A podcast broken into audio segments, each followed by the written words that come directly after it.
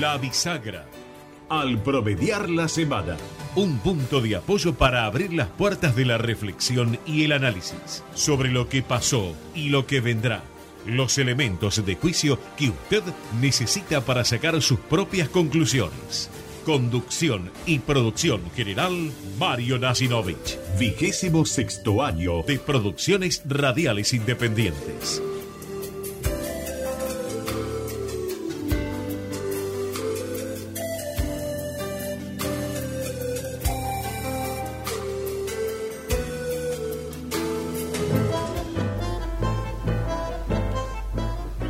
Muy bien, tengan ustedes muy buenas tardes, noches, 23 minutos en la República Argentina, 28 grados 7 décimas la temperatura, 30 grados 4 décimas la sensación térmica en Capital Ciudad y Gran Buenos Aires.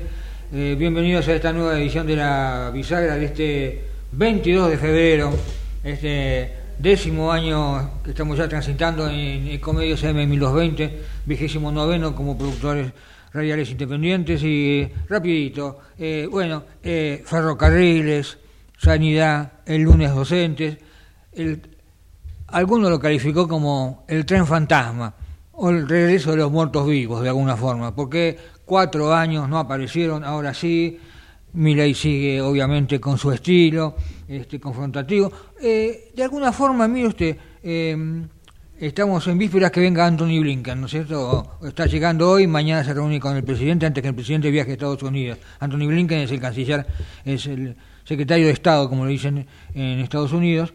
Este, en un momento en que, por lo confrontativo y por las expresiones coinciden, porque fíjese una cosa, Biden lo llamó a Putin es o vi, o sea, yo no lo digo, pero esa, son las siglas, la traducción en y hubo también en ese momento, en ese, bueno, pero es un tema muy complicado, este, el, tanto el internacional, este, un hombre que realmente este, no se sabe a dónde va y una Europa que sigue amenazada. Bueno, vemos si vamos a tener tiempo de analizarlo en esta jornada, pero el hecho es que eh, se juegan muchas cosas desde el punto de vista económico, estamos viendo los índices, ya los analizamos la semana pasada. Eh, en definitiva, ¿qué pasará en marzo? Falta muy poquito. El primero de marzo, el presidente tiene que inaugurar el periodo ordinario de sesión. ¿Cómo lo va a hacer? ¿En el recinto o nuevamente de espaldas al Congreso? Todavía no se sabe haremos las gestiones necesarias para estar como es costumbre a lo largo de estos 10 años, este, formulando la cobertura para, para ustedes. Que cada vez más complicado, como es uno de los personajes internacionales más importantes, no saben la cantidad de acreditaciones, la cola de acreditaciones que hay de medios este, globales para justamente eh, venir a la Argentina con motivo de esto. Y además hay Muchos decían, no, va a hablar por cadena, va a decir algunas cosas por cadena. Sí, sí. El discurso inaugural de un nuevo periodo de sesión es por cadena. Seguramente va a aprovechar, hay una auditoría que hizo la CIGEN muy importante de más de un centenar de organismos públicos donde se fueron encontrando muchas cosas que, bueno, en definitiva ya se fueron adelantando y las fue adelantando el mismo vocero presidencial.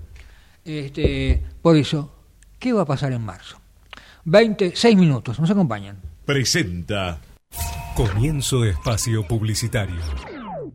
En el año con mayor obras en la historia de Escobar, ya inauguramos el primer parque solar municipal de la Argentina. Hicimos realidad la Ruta 25 que nos conecta con la costa del Paraná. Ampliamos el Hospital Municipal de Garín y estamos por inaugurar el túnel Pablo Podistá y Puente Independencia. 2022, el año con más obras en la historia de Escobar. El aumento de la litigiosidad por accidentes laborales no es un juego. Junto con el Estado, las cámaras empresarias y los sindicatos estamos trabajando para que baje. WART, Unión de Aseguradoras de Riesgos del Trabajo. ¿Sabías que todos los accidentes por inhalación de monóxido de carbono son evitables? Chequea que la llama de tus artefactos sea siempre azul. No olvides ventilar los ambientes de tu hogar todos los días, verificando que las rejillas cuenten con salida al exterior y las ventilaciones no estén tapadas ni sucias. Y controla las instalaciones internas con un gasista matriculado. Con estos consejos, proteges a tu familia. Metrogas, damos calor. Fin Espacio Publicitario. Usted está escuchando La Bisagra. Conducción y producción general, Mario Nasinovich. Vigésimo sexto año de producciones radiales independientes. Política. Bien, 28 minutos en la República Argentina está en línea y tiene la deferencia de atendernos el analista político Carlos Germano. Carlos Mario, saluda. Gracias por atendernos. Hola Mario, ¿cómo te va? Buenas noches, gracias por llamar. Bien, ¿Cómo bien. estás? Bien, bien. Bueno, eh, yo decía el interrogante, marzo, no serán los idus de marzo, ¿no? Y marzo siempre es un mes históricamente complicado en, en la política argentina. Mm, Lo primero, marzo tiene tres fechas o cuatro fechas, te diría, emblemáticas. mm, Una es el primero de marzo, que es eh, la apertura de sesiones ordinarias donde el presidente de la República da su su visión mm, de hacia dónde vamos. mm. Dije cuatro fechas porque el 8 de marzo vas a tener una marcha muy importante con respecto al Día de la Mujer, Ajá. donde las trabajadoras de, fundamentalmente van a hacer un- una manifestación importante, una marcha donde con apoyo absoluto de la Confederación General del Trabajo. La tercera fecha es el 24 de marzo, que también históricamente, desde hace 40 años se viene, digamos, con manifestaciones muy importantes. Y la otra es el inicio de clases, que siempre, desde hace muchísimos años, eh, en la Argentina es una fecha emblemática porque empiezan a haber todos los conflictos sindicales eh, y en la cual, digamos, eh, la familia que se prepara fundamentalmente para, para, para un inicio muy importante, que se le empieza a complicar la vida. Así que te diría que en marzo hay que estar muy atento porque siempre son meses donde hay mucha política y mucho análisis para cortar. Y Bueno, me parece que este eh, marzo va a ser un marzo demasiado complicado. Y sí, ya, ya hubo el anticipo, ¿no? Ayer fer- paro ferroviario de sanidad y el lunes ya se tera también un paro docente. Todavía no hay clases y hay, hay paro. Bueno, eh, se supone que en algunos dis- distritos comenzaba el lunes, pero bueno, en definitiva este, ya es el aperitivo, ¿no? Por eso te digo, ¿no? O sea, me parece que son son es un mes es un mes bisagra, es un mes donde hay que ver también ya en el inicio de sesiones ordinarias el rol que va a tener el Parlamento. Eh, creo que se empieza a avanzar en, en algunos acuerdos a pesar de, de la lengua afilada del presidente de la República. Eh, la foto de hace 48 horas en, en Salta me pareció muy interesante, eh, en el cual había cinco gobernadores, pero que fundamentalmente estaban representando al norte grande, ¿no? Porque estaba Tucumán, Catamarca, eh, eh, Salta y mm, Jujuy y Misiones. Veo cuatro de, de- del norte grande, los cuatro gobernadores, dos de ellos peronistas, dos, dos de partidos provinciales y un radical, y creo que se avanzó, digamos, una foto con el ministro del Interior, del Interior y después también estuvieron con la vicepresidenta de la República. Y, y a las 24 horas empezaste a ver un comunicado del gobernador de Salta donde está llamando al diálogo, donde hay que sentarse nuevamente y barajar de nuevo para empezar a, generar los, los consensos necesarios. Me parece que hay un, escenario eh, que fue se va modificando eh, y en el cual el, gobierno, por un lado, digamos, la, la, lengua afilada de Milay sigue muy, muy, muy fuerte. Eh, creo que esta noche aparece, reaparece nuevamente en un reportaje por, por, un, por un canal de cable. Sí, sí. Eh, y por otro lado, la, la, la, la, verdad que uno se pregunta si este, quién lo asesora o es iniciativa de él, porque realmente un primer magistrado en un país presidencialista que se exponga a semejante este, desgaste permanente este, con unos, con otros, la verdad que es una este, una gira que no, no sé si tiene mucho asidero. Ahora vos decís que puede haber algún tipo de... Eh, o sea, ¿qué, está haciendo? De alguna forma, eh, policía malo, policía bueno. Este, mi ley dice lo que dice y por otro lado, este, Francos este, negocia. Yo creo que eso es lo que está pasando. Me parece que tampoco los gobernadores esperaban las respuestas que tuvieron del Ejecutivo. Yo lo que creo, Mario, también es que están, hay un hay un escenario donde eh, está claro que la gente votó un cambio. Mm. Lo mejor que le está pasando a Javier Milei es que lo que las caras que están enfrente como oposición mm. son caras, digamos, que la gente votó en contra de eso y que no quiere no quiere volver a repetir. O sea, si si es o sea, si es Daer, eh, si es Grabois, si es Delía, eh, con una falta de liderazgo general de la oposición en eh, general. Maturano con el, Audi. Maturano con el, el audio, con el Audi, digo. Me parece que esto de alguna manera la sociedad dice, si votamos lo que votamos, sabíamos perfectamente, porque aparte eh, mi ley dijo voy a pagar todos los costos políticos que tengo que pagar o sea no no no no, toma de sorpresa lo que está pasando o la situación que se está viviendo. Porque lo dijo durante la campaña y me parece que lo grave acá es que hoy los obstáculos del, del de que tiene mi ley no pasan por la política. Me parece que en la política hay un gran vacío y que no están dando ninguna respuesta. Yo he escuchado hoy al presidente bloque del Senado Unión por la Patria, que prácticamente lo acusó de desequilibrado mental. O sea, digamos, no hay ningún ningún elemento político, digamos, no no dicen, no pueden salir de, de lo de siempre. Y me parece que los obstáculos son cuál es el nivel de tolerancia. Por eso digo que marzo es un mes es un mes que hay que mirarlo con detenimiento cuál es el nivel de tolerancia de la sociedad, fundamentalmente sectores medios y medios bajos, hasta cuándo pueden, digamos, estar sosteniendo una situación económica muy delicada, cada vez cuesta más llegar a fin de mes, creo que de una u otra manera todos nos fuimos ajustando fuertemente y, y la y la justicia. Son los dos obstáculos porque todo va a estar en la definición de la Corte Suprema de Justicia. Digamos, la política hoy no está, digamos, en el centro de la gravedad de resolución de los conflictos. Sí, señor. Eh, esto me parece que es lo grave que está sucediendo.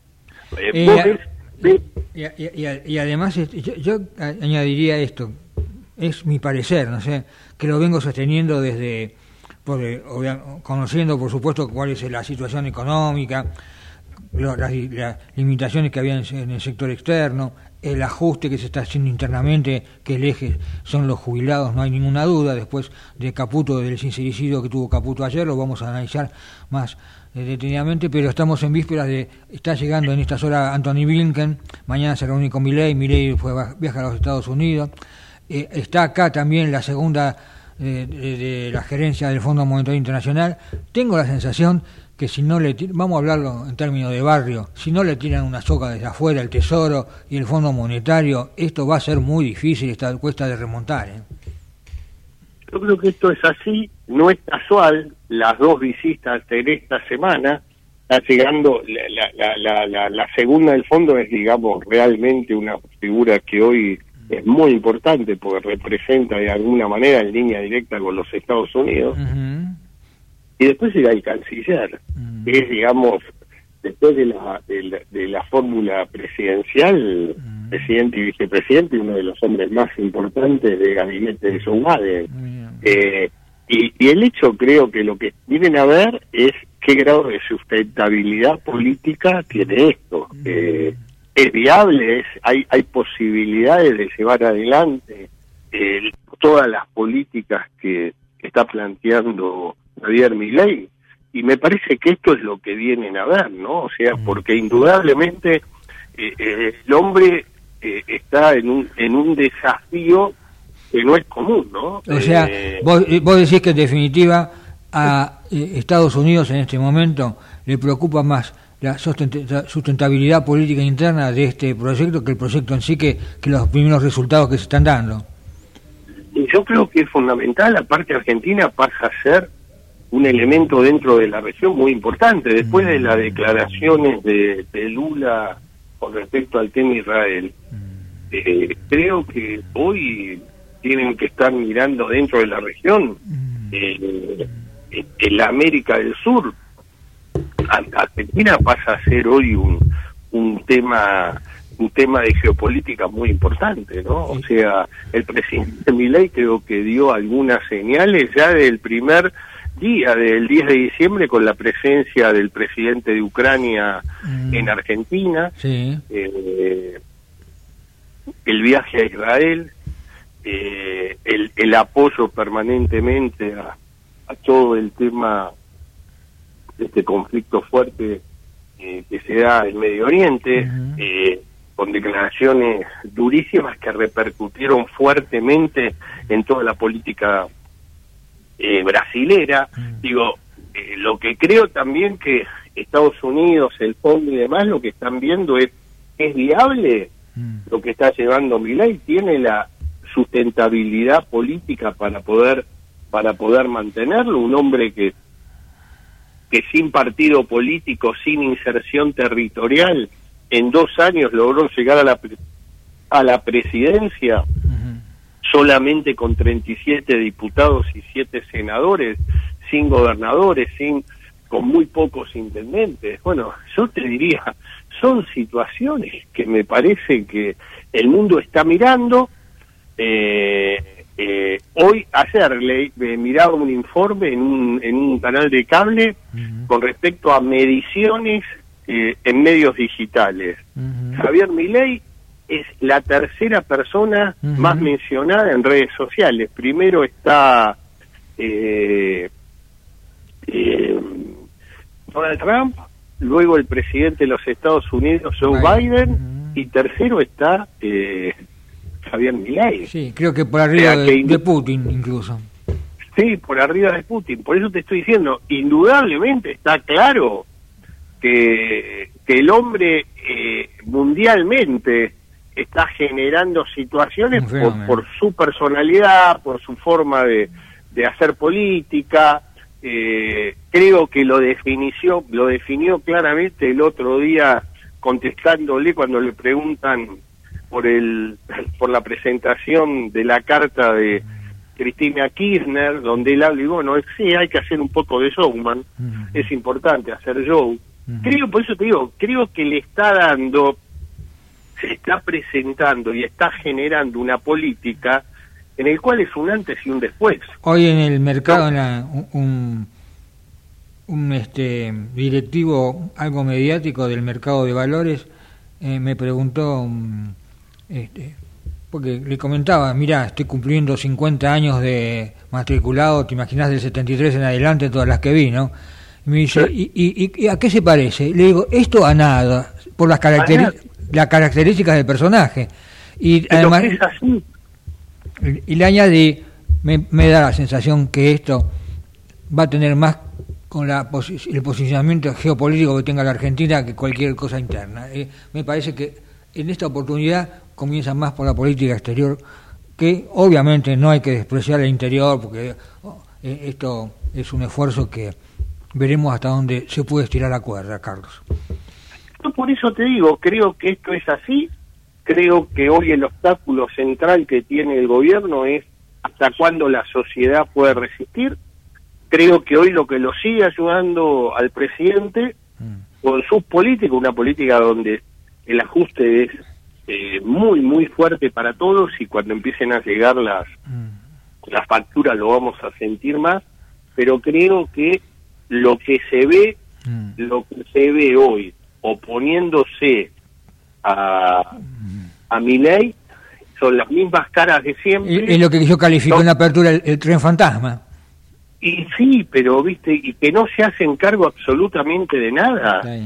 O sea, es como que eh, a partir de ahora toda la responsabilidad es de Javier Milei. Lo que no, todavía ni la política, ni el sindicalismo, ni el empresariado eh, analizó fuertemente por qué Milei llegó a ser presidente de la República, sin ningún tipo de aparato, sin partido político, sin militancia política, solamente con dos o tres años de política, o sea, y con el 17% obtenido en la capital federal en el 2021, en el 2023 igual a presidencia, mm. donde lo votó el 56% de la población en el balotaje.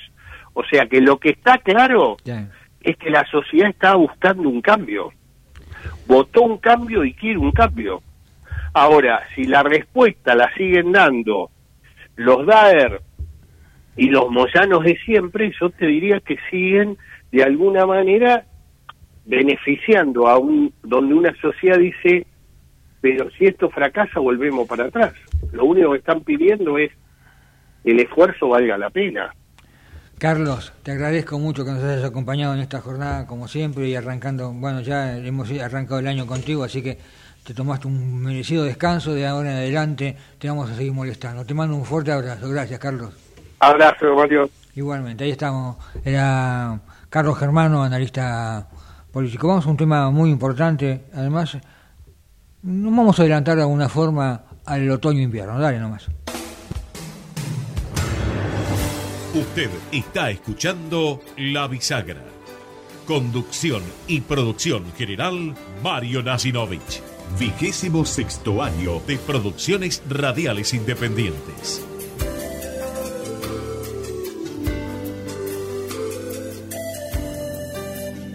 Sociedad.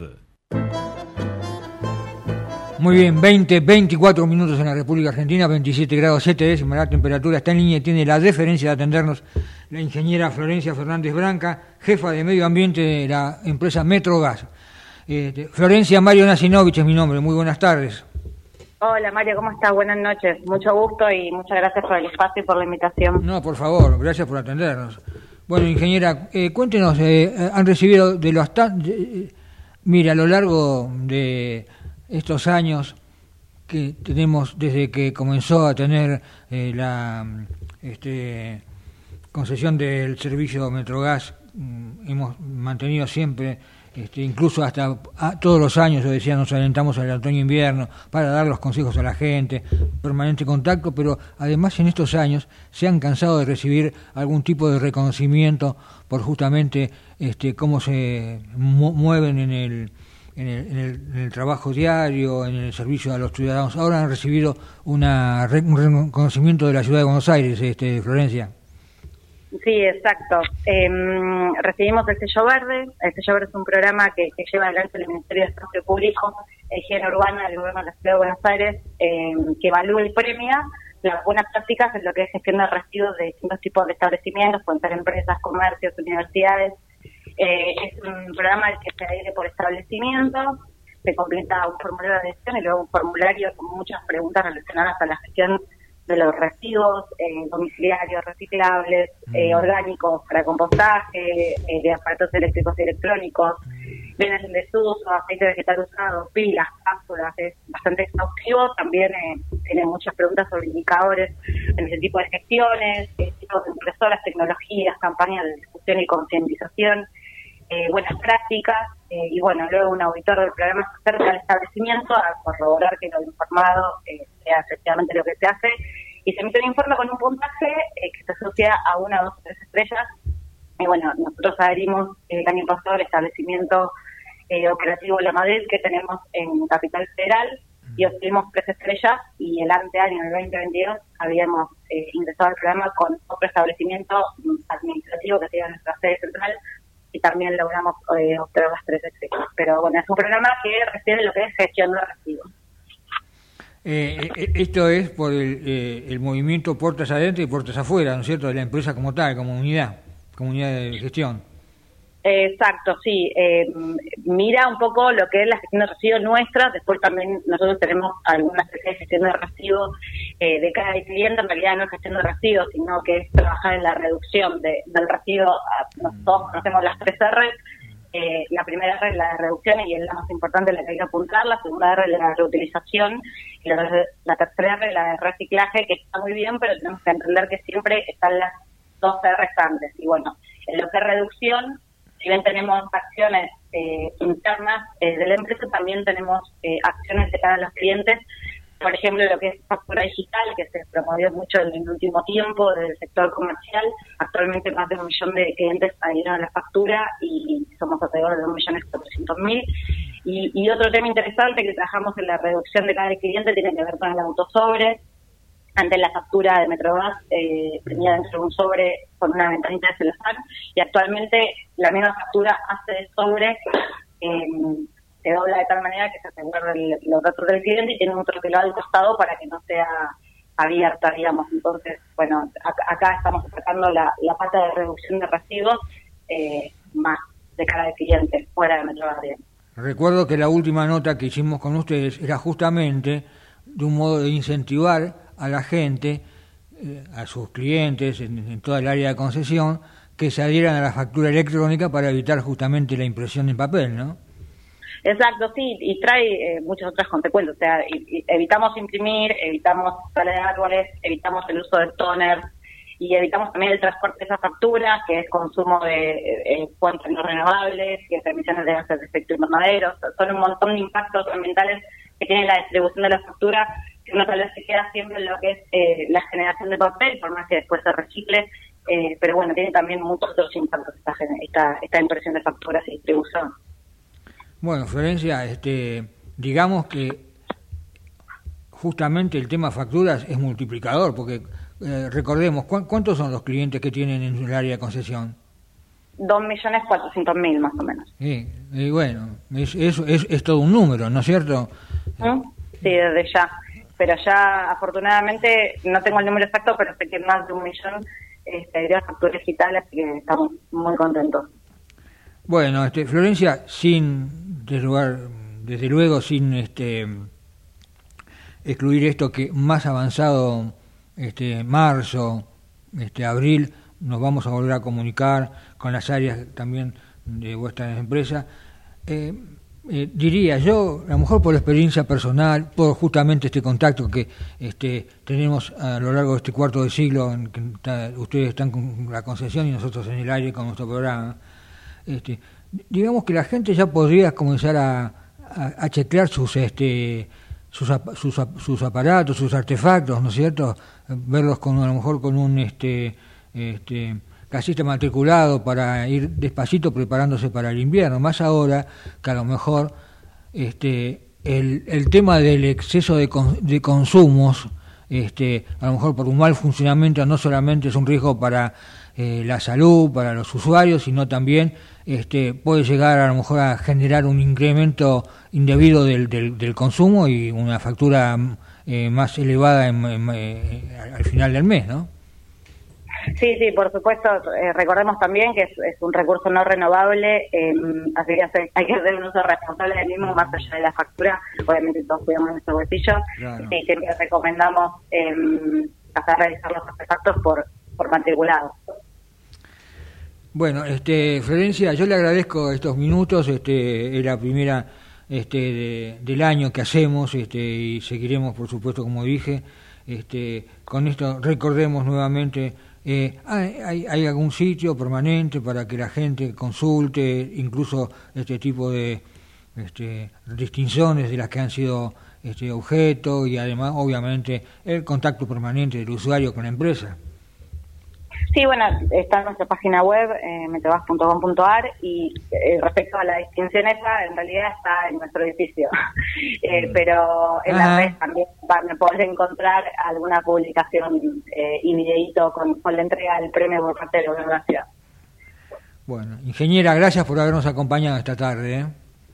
Bueno, muchas gracias a vos, gracias por el espacio y también por la oportunidad de contar lo, lo que hacemos. Buenas noches. No, por favor, gracias a ustedes. Bueno, ahí estaba, estaba la jefa de medio ambiente de, de Metrogas, la ingeniera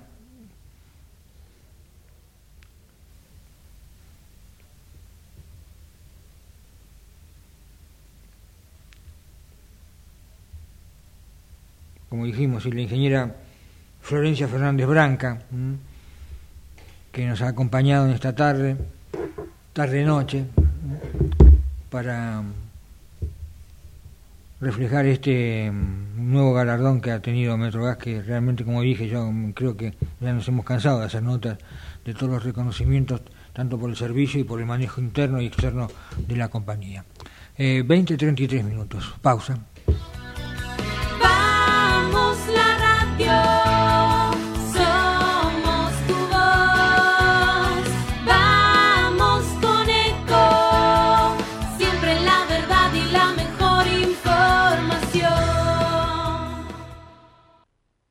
Este verano festivalea en Catamarca. Todos los miércoles conoce la agenda de festivales del fin de semana en las redes sociales del Ministerio de Cultura, Turismo y Deporte en turismo.catamarca.gov.ar. ¿Cómo prevenir dengue, zika y chikungunya? Sin criaderos no hay dengue. Limpia tu patio de objetos que acumulen agua. Elimina agua estancada de recipientes. Reemplaza con tierra o arena el agua de tus flores. Tapa los tanques de agua y cisternas. Tira y perfora llantas para que no acumulen agua. Limpia floreros y bebederos. Recordá, sin criaderos no hay dengue. Intendencia Menéndez. Informate en ecomedios.com. Seguinos en Twitter, arroba ecomedios 1220. Usted está escuchando La Bisagra. Conducción y producción general, Mario Nasinovich. Vigésimo sexto año de producciones radiales independientes. Economía.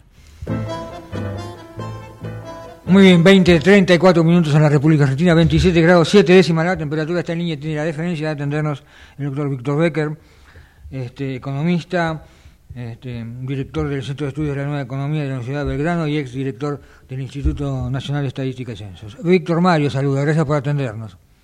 No, por favor, un gusto como siempre, Mario. Bueno, Víctor, este, eh, decíamos en la apertura del programa que este, mm, desmovida, este, yo lo venía señalando del año pasado, lo hemos charlado, que obviamente este, más allá de los ajustes internos que se han registrado, que son bastante importantes, este superávit del mes de enero, eh, financiero, este, la recuperación de reservas, que a lo mejor este, necesitaría, como dice la canción de los, de los virus, el Little Help for My Friend, ¿no?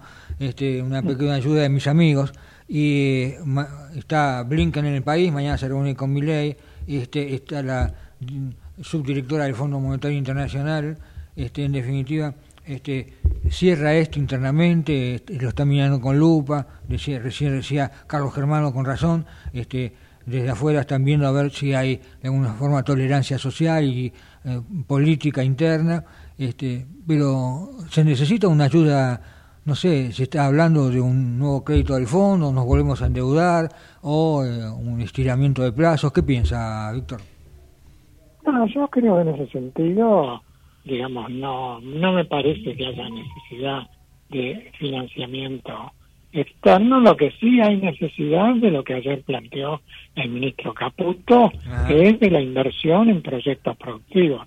El ministro en ese sentido fue muy optimista, dice que no le alcanza el tiempo para atender los llamados telefónicos que tiene de distintas empresas del mundo. Bueno, esperemos que empiece eso a concretarse, porque obviamente, digamos, el ajuste por sí lo único que puede crear son las condiciones para un nuevo ah. despegue, pero ese despegue solamente se, se va a producir si llegan inversiones. Son las necesarias, pero no, no las suficientes. Exactamente, y en esto, bueno, tenemos una mala experiencia que fue el 2016, donde todo el año estuvimos esperando la lluvia de inversiones y ni siquiera Claro. tuvimos una garúa. Claro. Esperemos que esta vez la historia sea distinta porque la cuestión crítica acá es esa, o sea, digamos, vamos a tener quizás un saldo de balanza de pago de positivo en unos 15 mil millones de dólares, bueno, a eso va a permitir de alguna manera reconstituir la reserva, por eso no creo que haya necesidad, digamos, de un nuevo aporte este, del Fondo Monetario, pero Ah. sí lo que hace falta Hola. Eh, ah, a ver, a ver, a ver. Bueno, ahí estaba el doctor Víctor Becker que se le cortó la comunicación. Vamos a ver si vamos a poder restablecerla. Nos estaba contando, diciendo que en definitiva, a entender de él, no sería necesario un nuevo aporte como se viene diciendo en estas horas. El mismo Caputo lo dio a entender ayer, de alguna manera, que había una conversación así. Bueno, Víctor, siga, siga, siga, que yo seguí más o menos el, el hilo de la conversación diciendo que usted no cree que haya necesidad de un nuevo aporte del fondo. Hola. Sí, le escucho. Bueno, doctor, este, no, simplemente que continúe con su razonamiento, yo le- le- lo continué mientras eh, tratamos... No sé, no sé hasta dónde había llegado. No, que a, a su entender es eh, difícil, eh, no, no sería necesario un nuevo aporte de, de- de organismos multilaterales, pero no, no, no sé, o sea, lo, lo bueno sería que se establecieran las condiciones para a lo mejor una, un, un lanzamiento razonable de títulos públicos en el exterior si la Argentina se vuelve tan atractiva, más allá de la plata que venga este, en inversiones para, en fierros, ¿no? Sí, sí, pero por eso digo, yo creo que lo, lo, lo decisivo es justamente la inversión en proyectos, porque sin eso no vamos a tener crecimiento y sin los crecimiento no vamos a tener creación de puestos de trabajo. Por eso, digamos, por lo menos desde mi punto de vista, el éxito o fracaso de la gestión está atado a la capacidad de generar un shock de inversiones. Correcto, bien, bien. O sea, que en definitiva, vamos a hablar claro, que la inflación de alguna forma sea combatida no solamente con una- un corte del gasto público, sino por un, incremento de la oferta de bienes. Eh, Esto sería, mediante las inversiones. Bueno, muy bien. Este, eh, eh, evidentemente tiene algunas dificultades el doctor Becker, pero eh, hemos redondeado más o menos la idea, así que este era el doctor Víctor Becker, economista, director del Institu- de Instituto de la Nueva Economía de la Universidad de Belgrano y exdirector del Instituto Nacional de Estadística y Ciencias. Eh, 20, 40 minutos, nos han acompañado. Auspició Comienzo espacio publicitario. Escobar 360 es una plataforma online que moderniza al Estado municipal para que puedas realizar tus trámites a distancia y accedas a más servicios de manera centralizada y sin salir de tu casa. Ingresa a escobar360.escobar.gov.ar, crea tu usuario y desde allí te podés inscribir, gestionar y participar en las distintas áreas. Escobar te da cada día más.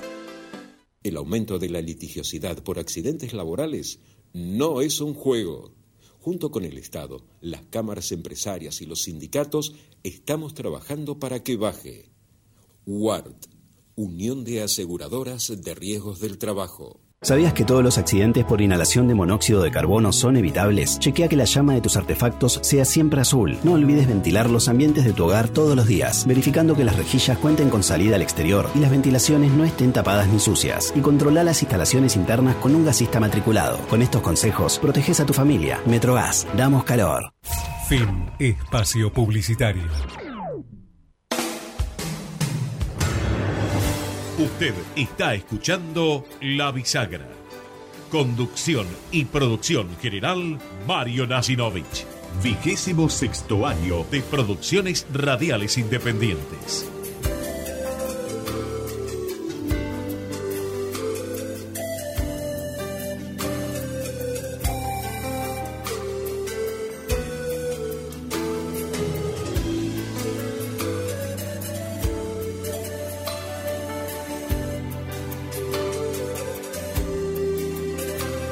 Sociedad.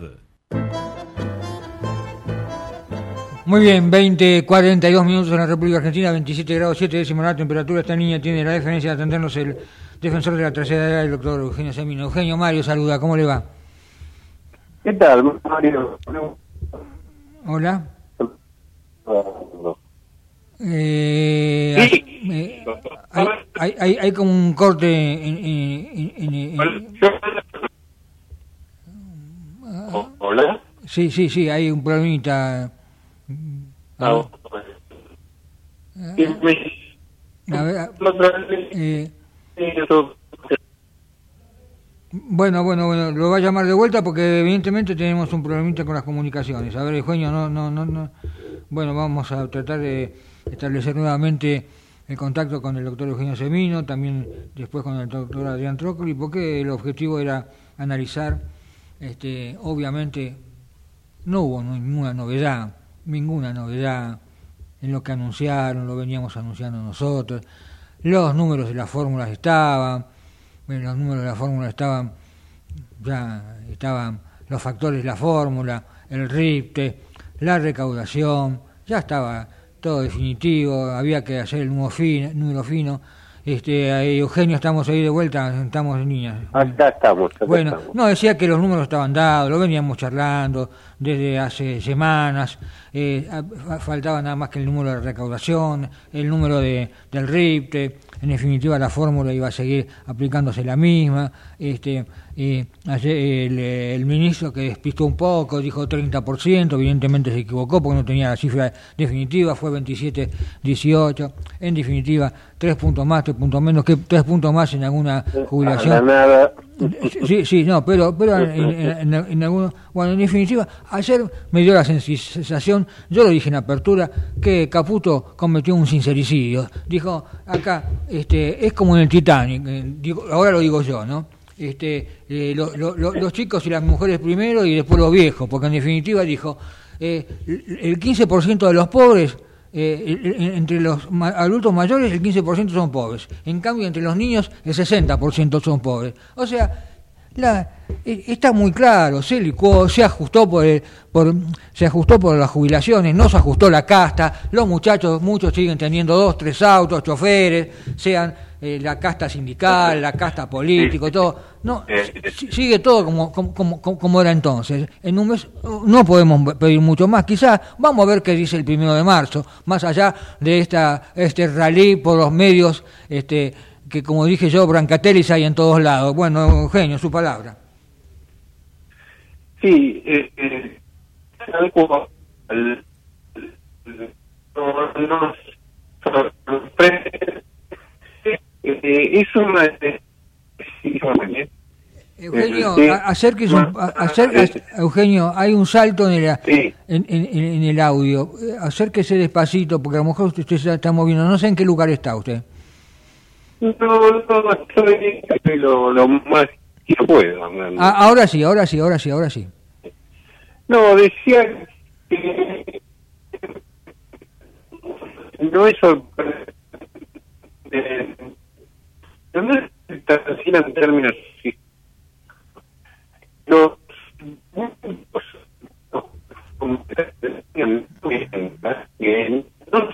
Hay, hay, un, hay un problema muy muy serio en la comunicación, este Eugenio. ¿eh? Hay un problema muy muy serio. como base. Eh, Eugenio, hay un problema muy serio en la comunicación. Hay un problema muy serio con la comunicación. Yo no sé si es de la red telefónica, este, no sé, vamos a hacer algún nuevo intento. No, no, no, no sé, no sé lo que lo que está sucediendo. La verdad que ya, eh, hemos tenido problemas con. Vamos a, este, Gerardo, eh, vamos a hacer algo. En el entretanto, por favor, esto yo no lo quiero incluso también tratemos de comunicarnos con el doctor La Bombarda a través de WhatsApp. El doctor La Bombarda a través de WhatsApp, vamos a ver. Tenemos unos problemitas de comunicación y ya tenemos con el doctor Becker y no sé qué es lo que está sucediendo, si son las líneas nuestras, si son las líneas, evidentemente las líneas... No, no, no me están diciendo que son justamente las líneas entrantes. Bueno, este, eh, A ver, este, Gerardito, vamos a producir al aire. Para, vamos a producir al aire.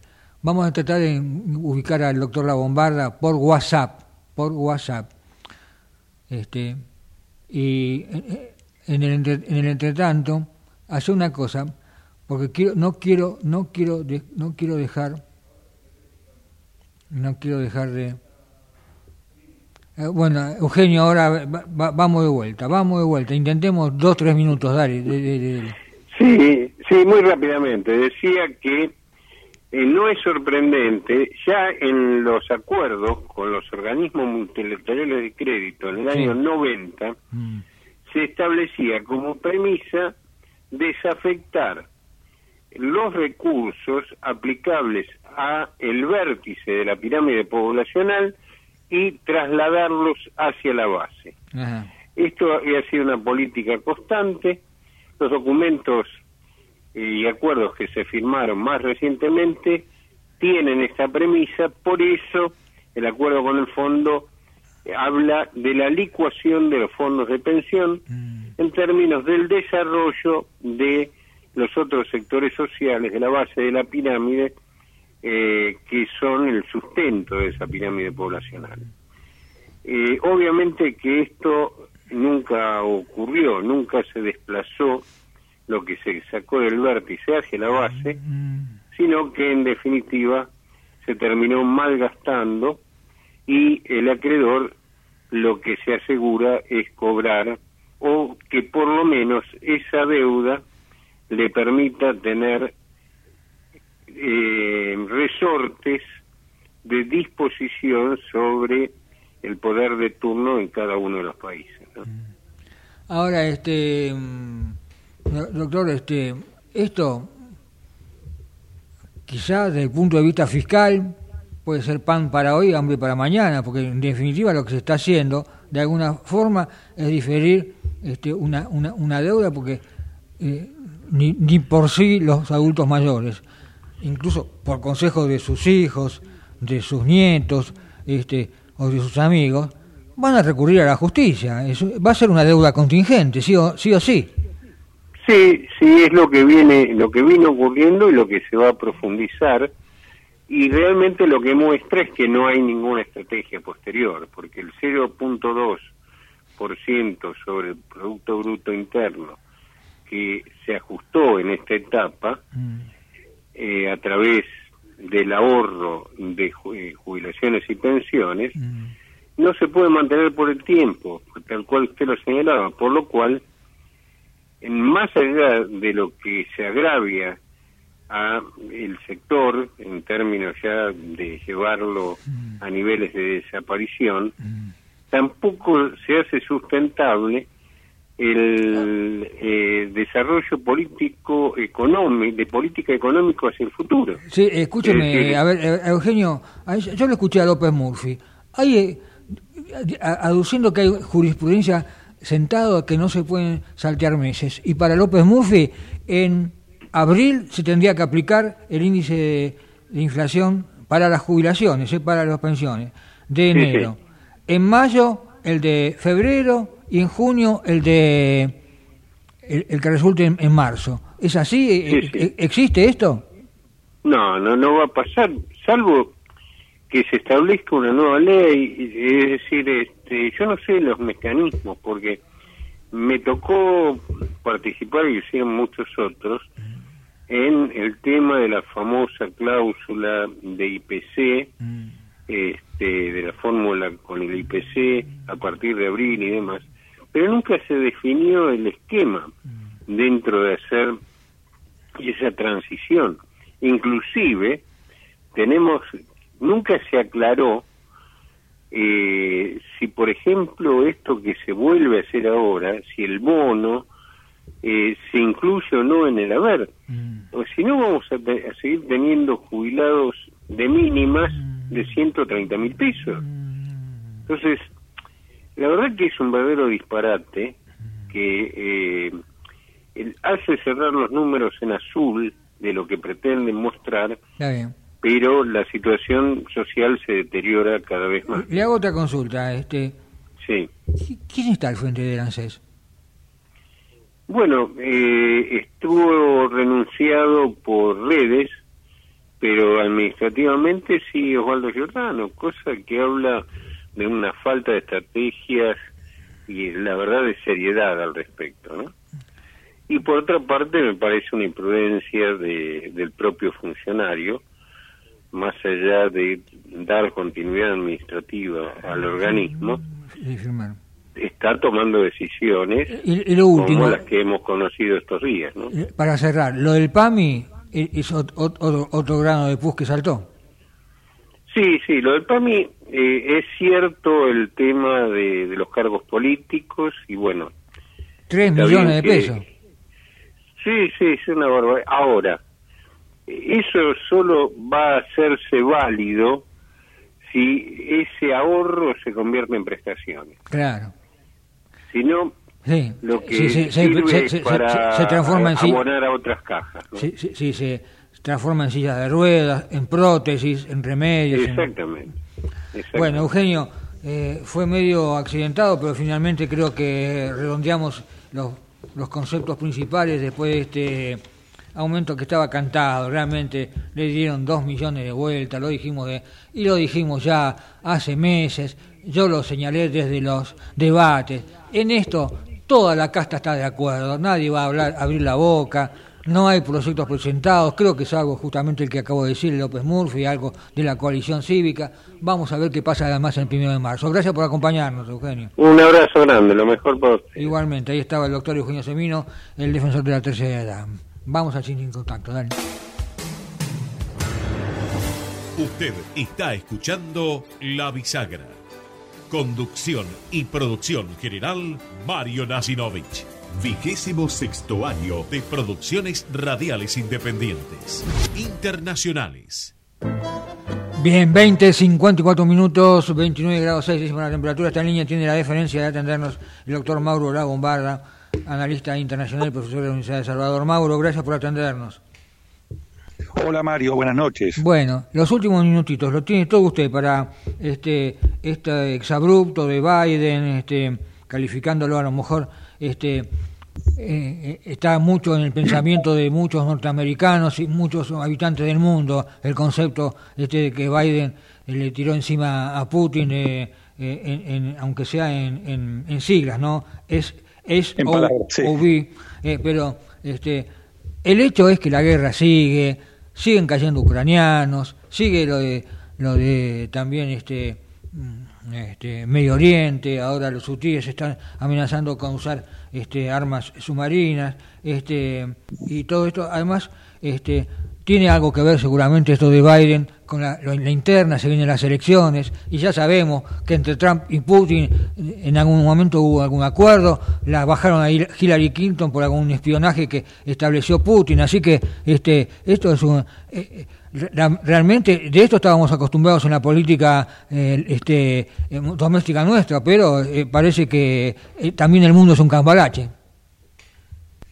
Sí, Mario, sí, exactamente. co- Coincido con usted también que hay mucho de la interna norteamericana en el exabrupto. Es lo que los mismos norteamericanos a veces llaman la pirotecnia verbal, ¿no? Que en el plano internacional no se le da mucha importancia, pero sí en el plano local. Eh, está- es muy interesante lo que usted plantea, la- las distinciones entre Biden y Trump, porque aparte son los candidatos que van a disputar la próxima elección, porque quizás ahí está la clave de para entender la guerra de Ucrania, que ahora esta semana se cumplen los dos años, ¿no? De- del comienzo el de la 24 guerra. nos estamos adelantando. llevamos dos años. El 24, nos estamos adelantando, sí, señor. Fíjese usted, eh, yo, yo siempre lo he dicho, esto desde un comienzo, que es un- esta guerra se enmarca dentro del conflicto global de Estados Unidos contra China. Trump había llevado el conflicto contra China en un plano únicamente comercial, preocupado por el déficit comercial norteamericano frente, frente a las eh, eh, importaciones que venían de China. En cambio, Biden eh, deja de lado el aspecto comercial y pasa a enfrentarlo seriamente. Es decir, eh, al contrario de lo que parecería, Trump es el más eh, débil, si uno quiere, en su ataque a China. Por eso los chinos prefieren que, que gane Trump. Porque lo único que hizo es centrarlo en un plano comercial. Suba de aranceles, se salió de algunos convenios comerciales internacionales. pero Biden es el que lleva esto a la guerra. No es casualidad, Mario, que el año pasado, el 2023, fue el año más violento de la historia desde 1945. Es decir, la estrategia norteamericana pasó a ser el conflicto armado, que es ahí donde ellos tienen primacía.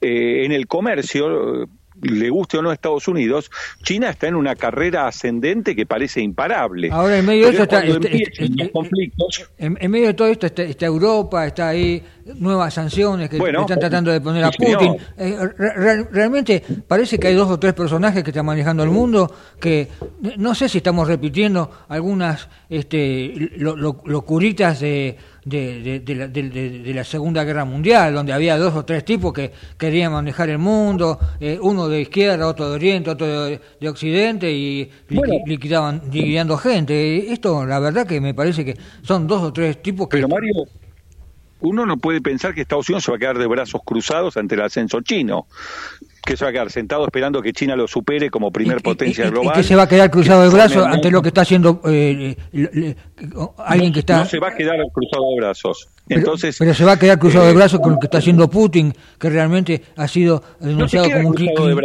un criminal de guerra. No, es que a él no, le, él no le interesa lo que está haciendo Rusia, a él le interesa lo que está haciendo China. Ah, Fíjese usted que en el año 2019 China estaba ya consolidando su alianza con Europa, sobre todo con Alemania. Ah, ¿eh?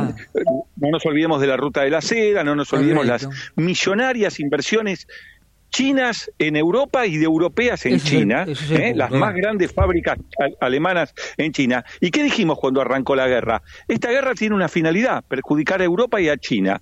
A dos años de la guerra podemos decir que esa finalidad ya se está cumpliendo. Mm. Alemania está ya en una recesión y no solo eso, sino que está entrando en un proceso de desindustrialización, mm. aunque paradójicamente eh, es la tercera economía del mundo por la caída de Japón, pero está ya entrando en un proceso de desindustrialización. Los ingleses ya lo están llamando el enfermo de Europa. Mm. ¿eh? La economía alemana ya no es el motor de Europa. Y por el otro lado tenemos una China también con problemas económicos porque le han bajado sus exportaciones. Y entonces es en ese ámbito donde tenemos que ver el conflicto de Medio Oriente, el de los hutíes en el Mar Rojo y los conflictos que hubo el año pasado en el norte de África. Si usted mira un mapa y va poniendo un punto sobre cada uno de los conflictos, usted ve, Mario, que se va conformando un cerco sobre Europa, porque Europa es el supuesto aliado de Estados Unidos, al que Estados Unidos le paga la defensa y que sin embargo en el plano comercial se ha volcado hacia China. Y Estados Unidos no va a permitir esa alianza de China con Europa.